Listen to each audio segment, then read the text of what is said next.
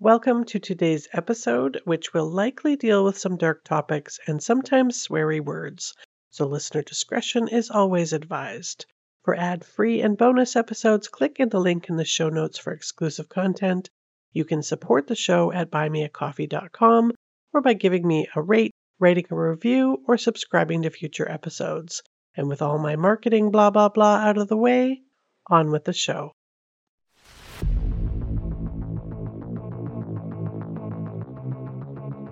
Hello, and welcome to A Million Other Choices. I'm your host, Kim.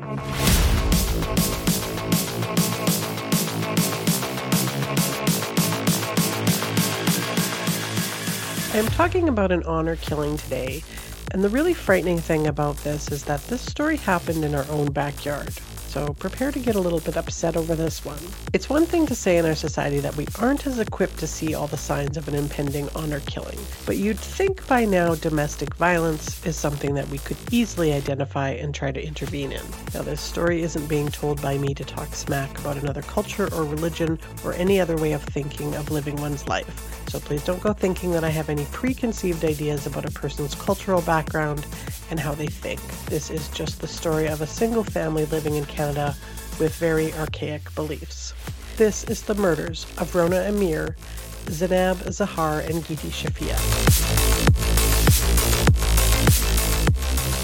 Back in 1988, in Kabul, Afghanistan, Mohammed Shafia married his second wife, Tuba, now, Tuba wasn't his second wife because his first wife had died or they had divorced.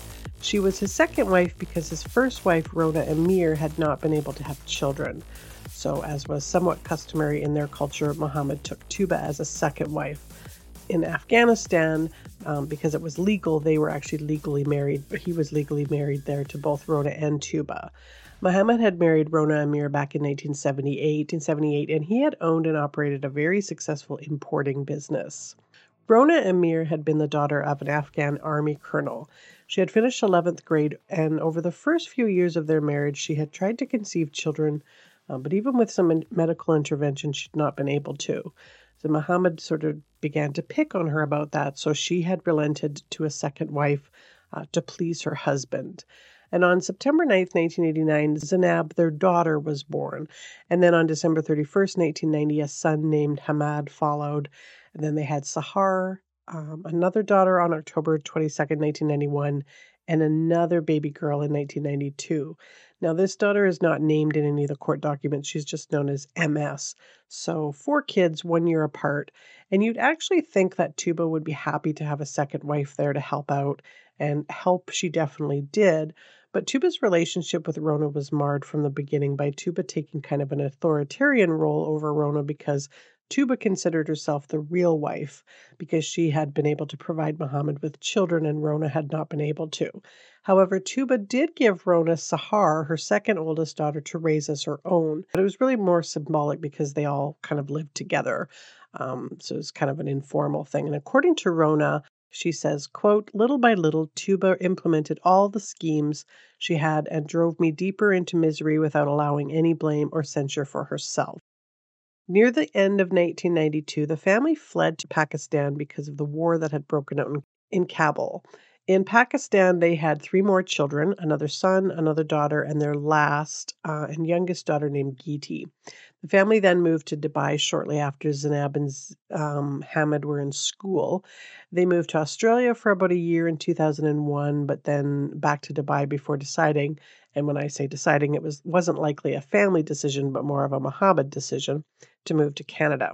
Now, having two wives isn't legal in Canada, so Tuba and the children were originally brought over to Canada, where they settled in Montreal, and that happened on June 14th, 2007. So Zainab was the oldest; she would have been about 18 years old at that time.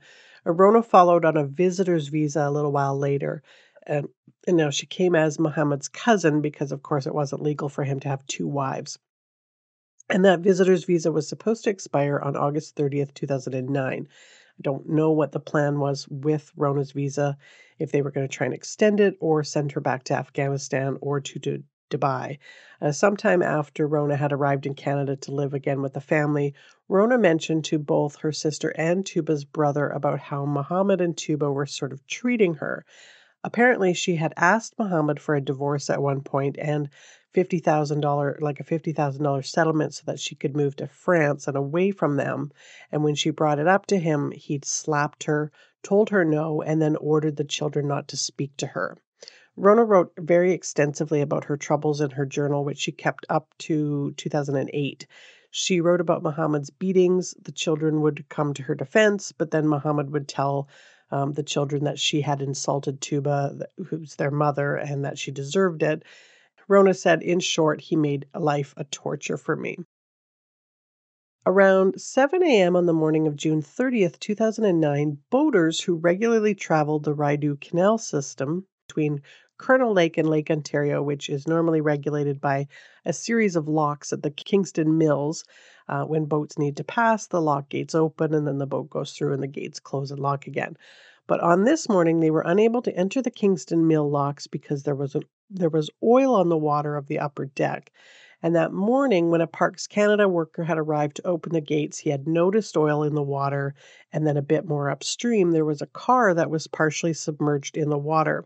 So the opening of the gates for the day was stopped. Now, believing at first it was a prank by teenagers who often did dump bikes and one time a snowmobile into the canal. A boater who was also a trained Navy diver entered the water of the canal. He looked into the Nissan and, and saw a young woman's body floating in the front half of the vehicle. And he advised the investigators, and then an OPP diver was called in. And the bodies of four women were recovered. None of them were wearing seat belts, and the airbags had not deployed. The driver's window was fully lowered. The rear window on the driver's side was down about an inch and the headlights were off, and the keys were in the ignition. The gear shift was in first gear. The women were later identified as Sahar, who was 17, and Rona, who was 58. They were both in the rear seat. Zanab, who was 19, and Geeti, who was only 13, were floating above the front seats, which were inclined at about a 45 degree angle. After the car was removed from the water, investigators confirmed that the keys were in fact in the ignition in the off but unlocked position and that the gear shift was in first gear.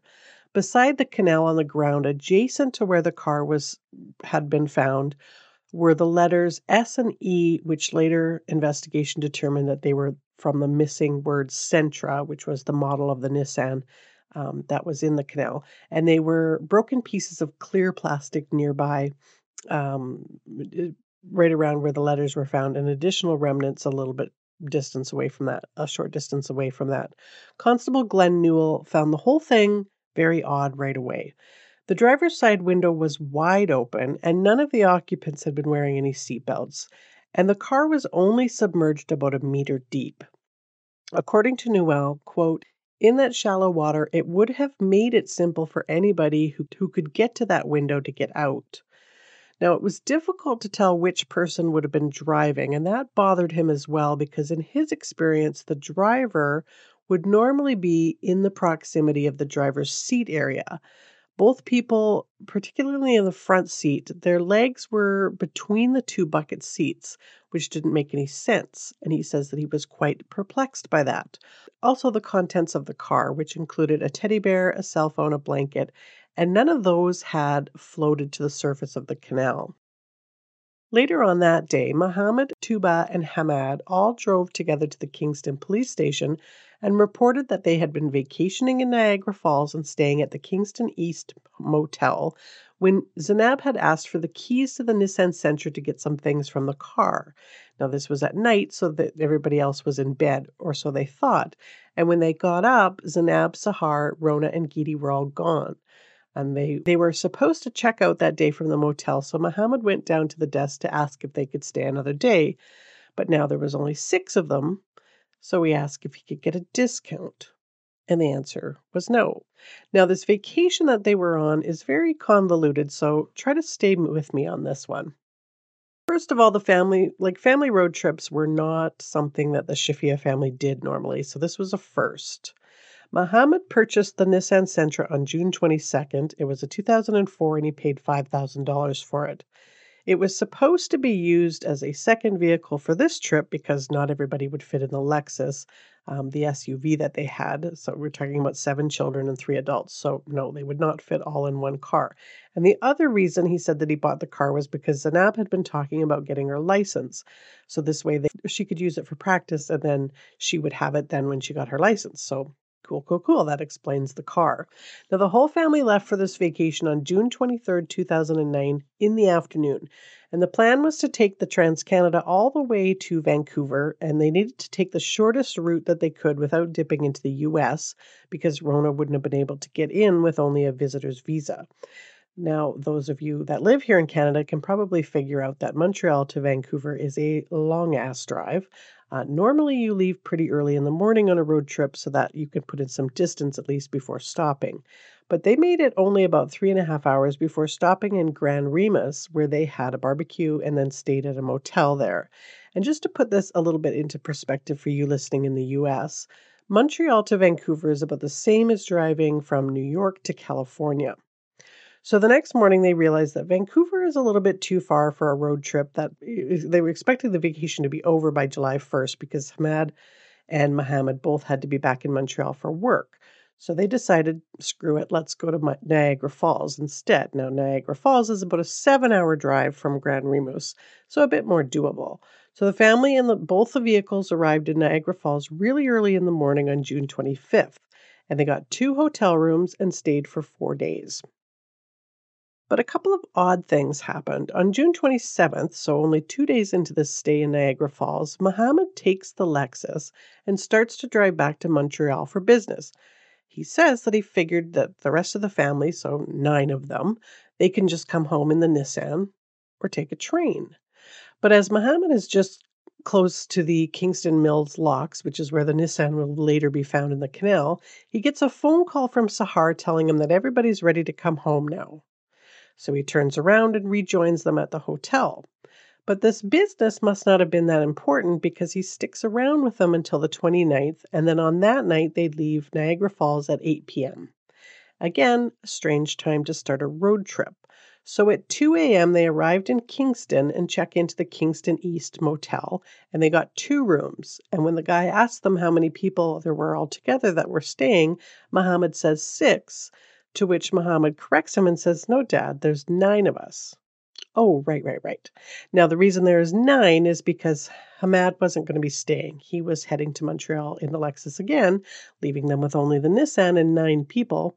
Uh, and the manager of the motel reported seeing the Lexus arrive and then leave around 2:15 a.m., but never did see a Nissan Sentra.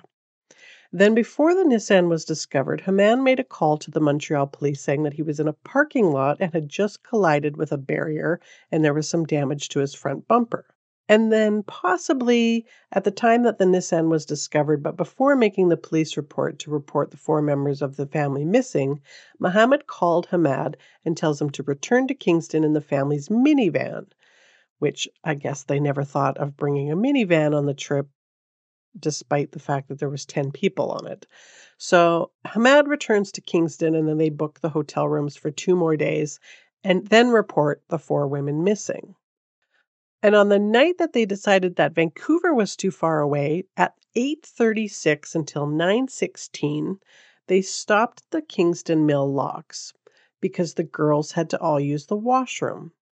But the washroom closes publicly at 7:30 at night.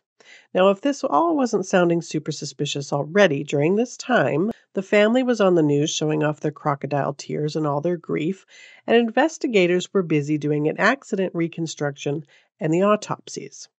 As to the accident reconstruction, I'm just going to read this directly from the court documents. The Nissan was a Sentra model that had sustained damage to the rear on the driver's side. The taillight was broken. The letters S and E were missing from the rear nameplate. The same letters were found on the grass not far from the lock gate and a set of stairs.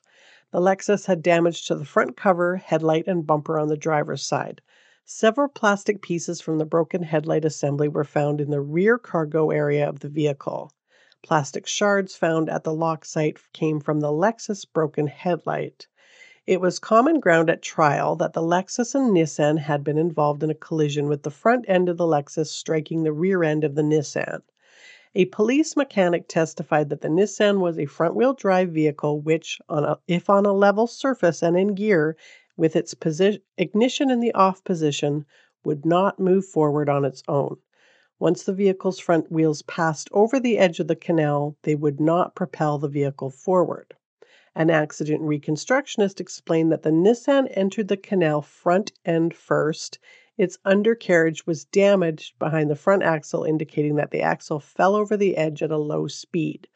Without force being applied to the rear end of the car, the Nissan could not have entered the water on its own. The accident reconstructionist concluded that the Lexus was used to push the Nissan into the water. The ignition and transmission settings of the vehicle were consistent with an attempt to propel the Nissan into the canal using its own power, but not driving it. A person standing on the ground beside the car could not reach through the open driver's window. It was unusual for a vehicle with an automatic transmission to be in first gear. With the ignition on and the transmission in first gear, the vehicle would accelerate without pressure on the accelerator. Okay, so that's not looking good. And then the autopsies. All of the deceased drowned. The postmortem examination revealed that three had bruising to their scalp.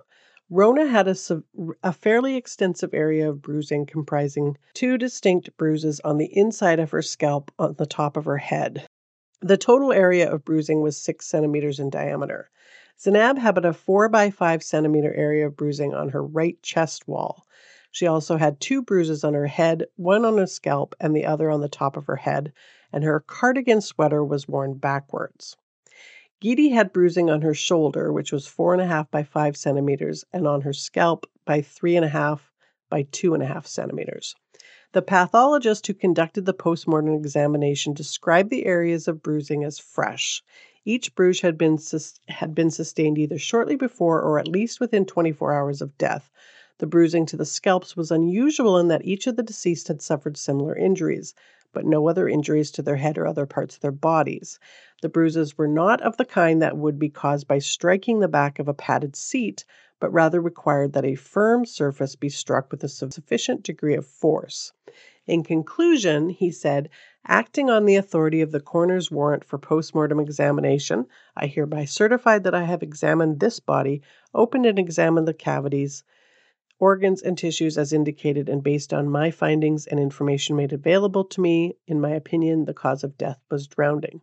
And to drown someone by holding their head under water would likely have taken two to three minutes. So, about 15 minutes would be required to drown four people into unconsciousness, one after the other. So, the police do something that, to tell you the truth, I didn't know that they could do. They asked Tuba Muhammad and Hamed to come down to the Kingston station and pick up some stuff that they left at the hotel. And while they were there, they installed a vehicle probe to listen in on their conversations.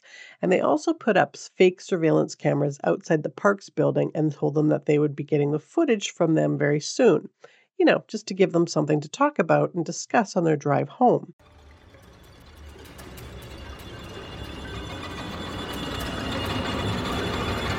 I will be right back after these brief messages. What's so special about Hero Bread's soft, fluffy, and delicious breads, buns, and tortillas? These ultra low net carb baked goods contain zero sugar, fewer calories, and more protein than the leading brands, and are high in fiber to support gut health. Shop now at hero.co. What's the easiest choice you can make? Window instead of middle seat? Picking a vendor who sends a great gift basket? Outsourcing business tasks you hate? What about selling with Shopify? Whether you're selling a little or a lot, Shopify helps you do your thing, however you cha-ching. Shopify is the global commerce platform that helps you sell at every stage of your business. From the launch your online shop stage to the first real life store stage, all the way to the did we just hit a million orders stage. Shopify's there to help you grow. Whether you're selling scented soap or offering outdoor outfits, Shopify helps you sell. Wherever and whatever you're selling, Shopify's got you covered. Sign up for a $1 per month trial period at shopify.com slash try. Go to shopify.com slash try now to grow your business, no matter what stage you're in. Shopify.com slash try. Hamed, of course, mentioned the cameras, he had been told that there were cameras as well near the water in the canal. and Tuba told him that they were lying. There were no cameras over there. I looked around, there wasn't any. And then there were other tidbits of conversation that they caught over the next few days. And in most of these, it's Muhammad doing the talking. Whatever she threw in our way, she did. We lost our honor. Even if they came back to life a hundred times, if I have a cleaver in my hand, I will cut her to pieces. Not once, but a hundred times. As they acted that cruel towards me and you, for the love of God, what had we done to them? If we remain alive one night or one year, we have no tension in our hearts, thinking that our daughter is in the, in the arms of this or that boy or the arms of this or that man. God curse their graduation. Curse of God on both of them, on their kind. May the devil shit on their graves. Is that what a daughter should be? Would a daughter be such a whore? Honorless girl. Shameless girl with a bra and underwear. I swear to God that even those who do ads of such clothes are not like that. They've gone now. Shit on their graves. You convince me, tell me this is where you messed up. I mean, as far as they are concerned, from the day they came into the world, as you often said, there was the car, the house, honor, and respect. You and I didn't do anything which would have been detrimental to them. So, for this reason, whenever I see those pictures, I am consoled. I say to myself, You did well. Would they come back to life a hundred times for you to do the same again? That is how hurt I am, Tuba. They betrayed us immensely. They violated us immensely. There can be no betrayal, no treachery, no violation more than this by God. They committed treason themselves. It was all treason. They committed treason from beginning to end. They betrayed kindness. They betrayed Islam. They betrayed our religion and creed. They betrayed our tradition. They betrayed everything. Even if they hoist me up into the gallows, nothing is more dear to me than my honor. Let's leave our destiny to God, and may God never make me, you, or your mother honorless. I don't accept this dishonor. I am telling you, this is my word to you. I am dead or alive. Nothing in the world is above, more precious than your honor.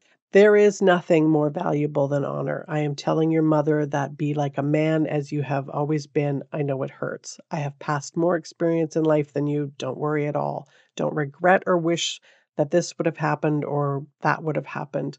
I am telling you now, I was telling you before.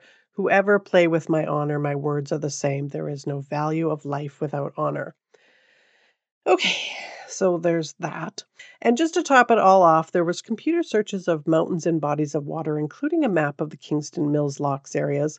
Um, also included in the searches were, quote, facts documentaries on murders, directions from the Shafia residence to Grand-Remous, and then also where to commit a murder. So, what the heck could Rona, Zanab, Sahar, and Giti all have done to have ruined the family's honor to the point that they had to die? So let's talk a little bit about these lovely women. As far as Rona is concerned, we know that she had requested a divorce and was unhappy in her marriage and life with Tuba. Although she adored all of the children, her diary wasn't the only clue into how bad things were for her in the Shafia house.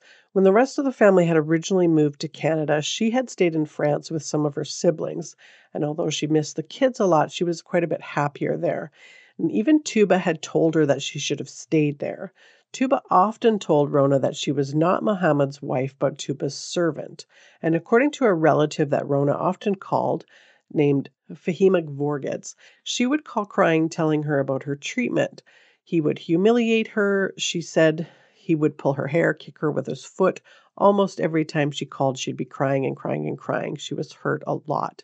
She said if she left the house, her husband said he would kill her or send her back to Afghanistan. Her husband's family has a lot of power and money, and they would kill her there.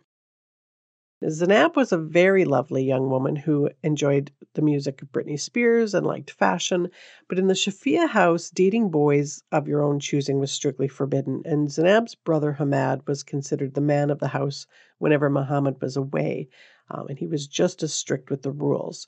So in 2008, when she received a Valentine's card from a boy in her English class at school named Amar, she, although she was very smitten with him, warned him that they had to be very careful and not to be found out by her brother. She told him in an email Be aware of my bro. If my bro is around, act like a complete stranger. I will call you when we're at school from the public telephone.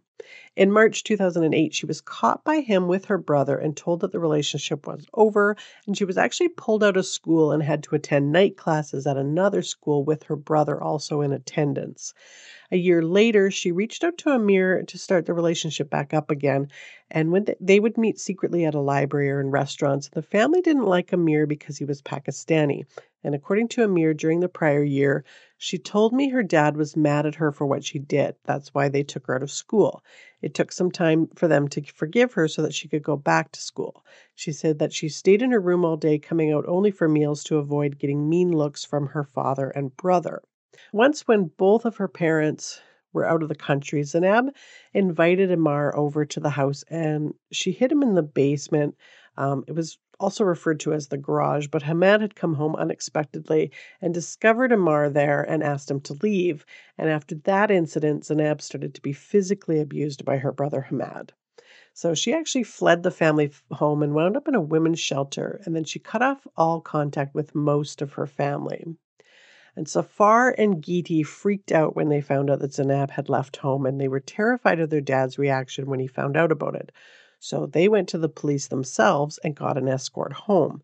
And when they were, you know, they were telling the police all about the violence in the home, but when Muhammad showed up, they clammed up right away and stopped talking. And a couple of days later, the police did try to talk to them both again at their school with their dad not around.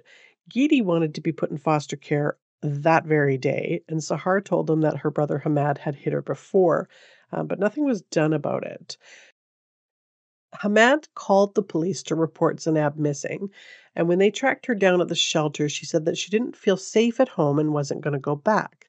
Hamad had claimed that she had been kidnapped by Amar, and the police determined that she was over 18, so they sided with Zanab about it and didn't make her go home. But the family hounded the two of them, and finally Zanab agreed to meet with Tuba, who pleaded with her to come home and that everything was going to be different now, and she could marry Amar if she really wanted to.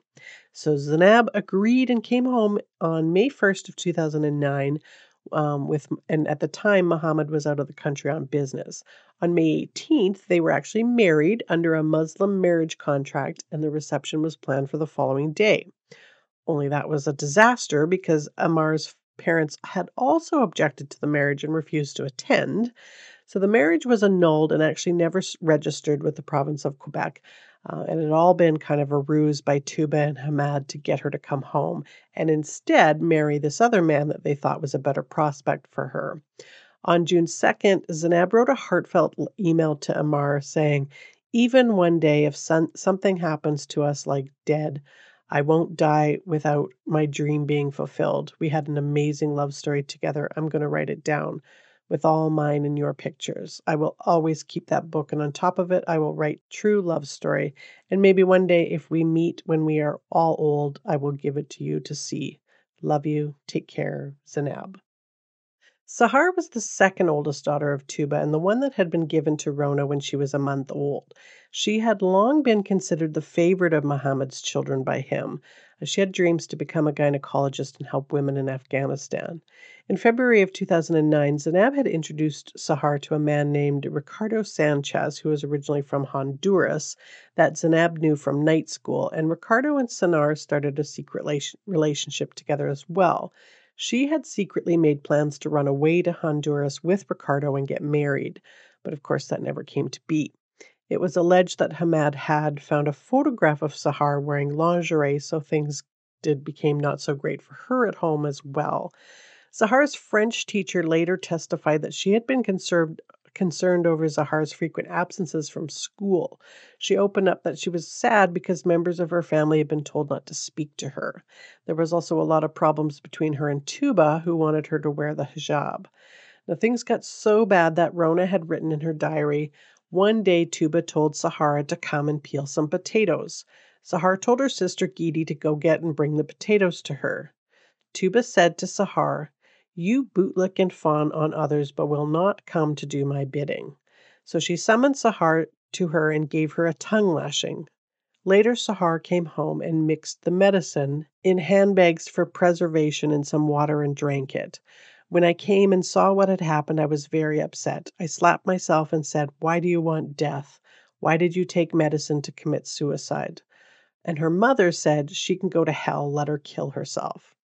The staff at the school were pretty concerned over Zahar and her home life as well, and they had tried to call CPS fearing that she was either suicidal or being physically abused. But Zahar was too afraid to tell CPS workers anything, and so the file was closed. A year later, Zahar told the school's staff member that Muhammad had found out about her relationship with Ricardo and that she was in fear for her life. So another call was made to CPS on June 5th, and that worker testified that Zahar had disclosed her hopes of renting an apartment. So she was asking her to help her set aside some money that she could leave home as soon as she reached 18. Her brother had a lot of control over her, and he and he also wanted her to wear the hijab. He wanted to pick her friends. So the worker assured Sahar that she was going to help her find a job, and they agreed to meet again the following day, but Sahar never came back. Geeti, who was only 13 when she was killed, was always a little bit of a spitfire. She was also the one that defied her parents' rules the most. She wasn't afraid to come home a little bit later than her curfew. She was once caught shoplifting, and sometimes she skipped school. Uh, she was also failing three of her four school subjects and had been sent home once for showing too much cleavage. But she was a tough little bird and not willing to back down and cower from her father and brother's abuse. In April of 2009, when Gideon Sahar had called 911 over fears about Zainab's having left the house and that their dad's reaction when he found out about it, Geeti was brave enough to tell them that a week earlier they had gotten home late and her dad pulled her hair and struck her in the face, and her brother Hamad had also hit her before. While Sahar recanted the story later when Muhammad showed up at the house, Geeti did not. And the next day, when the police showed up at her school, she wanted out. She wanted out now, and she asked if she could go immediately into foster care. Detective Natalie Laramie had asked her why she wanted that, and she had said, that she said she had no freedom. She wanted to be like her friends and to go out, but she hadn't been able to get enough evidence to support an abuse charge and had to leave it in the hands of child welfare workers and all they did was close the file. Geeti, who had a special relationship with her big sister Sahar, had allegedly made a plan to run away together, and uh, perhaps they had planned on taking Geeti with her to Honduras. Geeti wrote an email to Sahar not long before they both died. Dear Sahar, I don't know what I'm going to do if you leave the house one day. I promise that before I die, I'm going to make sure that all your wishes come true. I wish that we are never separated. Best sisters. At the trial in 2012, in which Hamad, Muhammad, and Tuba were all tried together for four counts each of first degree murder, Rona's diary was read in a lot more detail, and if you want more of her words and more details about it, there is a Toronto Star publication by Rosie DiManno and Andrew Chung called Inside the Shafia Murder Trial, and you can find that online. One of the witnesses that testified at the trial was Shahrzad Mojab from the University of Toronto, who is an expert on honor killings, and she testified that it doesn't have any direct connection with religion at all. It's not unique to particular religion. We see it amongst Hindus, we see it amongst Jews and Christians in the Middle East region. It's also not limited to the Middle East or the Arab world. If a man cannot control his own household, which is represented by the behavior of the female members of the family, he cannot be trusted in, in any other public matters, including financial relationships. A woman's body is considered to be the repository of family honor. A man's honor lies between the legs of a woman. It is a part of the continuum of love and care. Living as a dishonored member of the family, the suffering of that is greater than death. So if a woman's reputation is perceived to be tainted through premarital sex or rape, taking an unauthorized boyfriend, asking for a divorce, or even exerting her independence, cleansing one's honor of shame is typically handled by the shedding of blood. It's really about men's need to control women's sexuality and freedom. So, after about 15 hours of deliberation, all three of them were convicted, and Justice Robert Maranger said, There is nothing more honorless than the deliberate murder of, in the case of Muhammad Shafia, three of his daughters and his wife, and in the case of Tuba Yahya, three of her daughters and a stepmother to all of her children. In the case of Hamad Shafia, three of his sisters and a mother. The apparent reason behind these cold blooded, shameful murders was that the four completely innocent victims offended your twisted concept of honor, a notion of honor that is founded upon in domination and control of women, a sick notion of honor that has absolutely no place in any civilized society. For these crimes, for these murders, the sentence is mandatory as set out in the Criminal Code of Canada imprisonment without the eligibility of parole for 25 years. And that's the sentence of the court for each of you. When given a chance to speak, Mohammed said, Your Honor, we are not criminals. We are not murderers. We didn't commit the murder. This is unjust. Tuba said, I'm not a murderer. I am a mother, a mother. And Hamad said, Sir, I did not drown my sisters anywhere. In 2015, all three of them appealed and they were all denied. And then in 2018, the Immigration and Refugee Board of Canada revoked both Tuba and Mohammed's permanent residencies, and they were ordered to be deported back to Afghanistan, but not until after they served their sentences. Um, and they're not allowed to appeal that decision. Now, it's unclear if that's the if the deport, deportation is after they are paroled or after the sentence itself is concluded, which is life, but likely means in 2034 when they are eligible for parole. In 2017, Tuba filed for divorce from Mohammed. In 2019, Tuba managed to get an escorted leave to go to visit, visit her mother's grave. She told the parole board that she had unfinished business with her mom and that she had hated her for allowing her to be married to Muhammad when she was only 17, and that since being incarcerated, she feels she has actually more freedom than when she was married, and finally admitted her role in the murders. Parole board wrote in their decision you are considered engaged in your correctional plan. Moreover, you shared during the hearing that you are now more confident, more in control of your life, and now know your rights.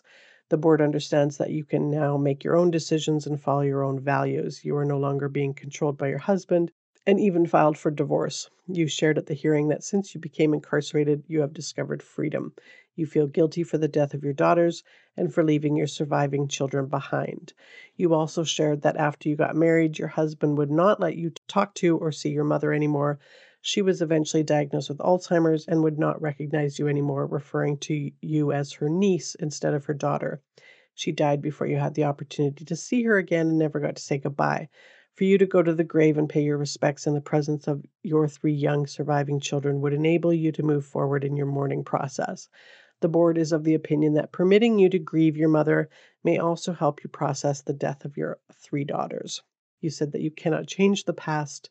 You also mentioned that the absence would be a first step into your social reintegration into society. You confirmed that your husband, with the complicity of your son, committed the murder in front of your eyes. You explained that around 2 a.m. the night of the event, you and the four victims were waiting for them in the Nissan at the Kingston Mills locks while they went to find a motel as you were too tired and sick to keep driving. When they returned, your husband told you to get in the Lexus to rest, and you settled in the back seat. He then took your place in the driver's seat of the Lexus and drove it into the Nissan, in which your three daughters and your husband's first wife were sitting. You immediately asked what was going on. He answered that he was going to kill them. You tried to grab him from behind, pleading for him not to do this. You tried to open the door but couldn't. He then hit the Nissan with the Lexus a second time, and you saw the Nissan plunge into the water. You mentioned that after the fact, your son sat with you and calmly held your hand, and you explained that you did not know about your husband's plan to kill the victims. I still call BS on this because Tuba wasn't actually all that controlled in her marriage. Um, she did not wear a hijab. She came and went as she wanted from the house, and she was able to get her driver's license. But that is her current claim. Um, at that time, she was in a medium security facility with hopes to move to a minimum security. And that was the murders of Rona Amir, Zainab, Sahar, and Geeti Shafia. I will be back again next week with another case. As always, thank you so much for listening. Everybody in your crew identifies as either Big Mac Burger, McNuggets, or McCrispy Sandwich, but you're the filet fish Sandwich all day that crispy fish, that savory tartar sauce, that melty cheese, that pillowy bun. Yeah, you get it every time. And if you love the filet of fish, right now you can catch two of the classics you love for just $6. Limited time only. Price and participation may vary. Cannot be combined with any other offer. Single item at regular price. Ba da ba ba ba.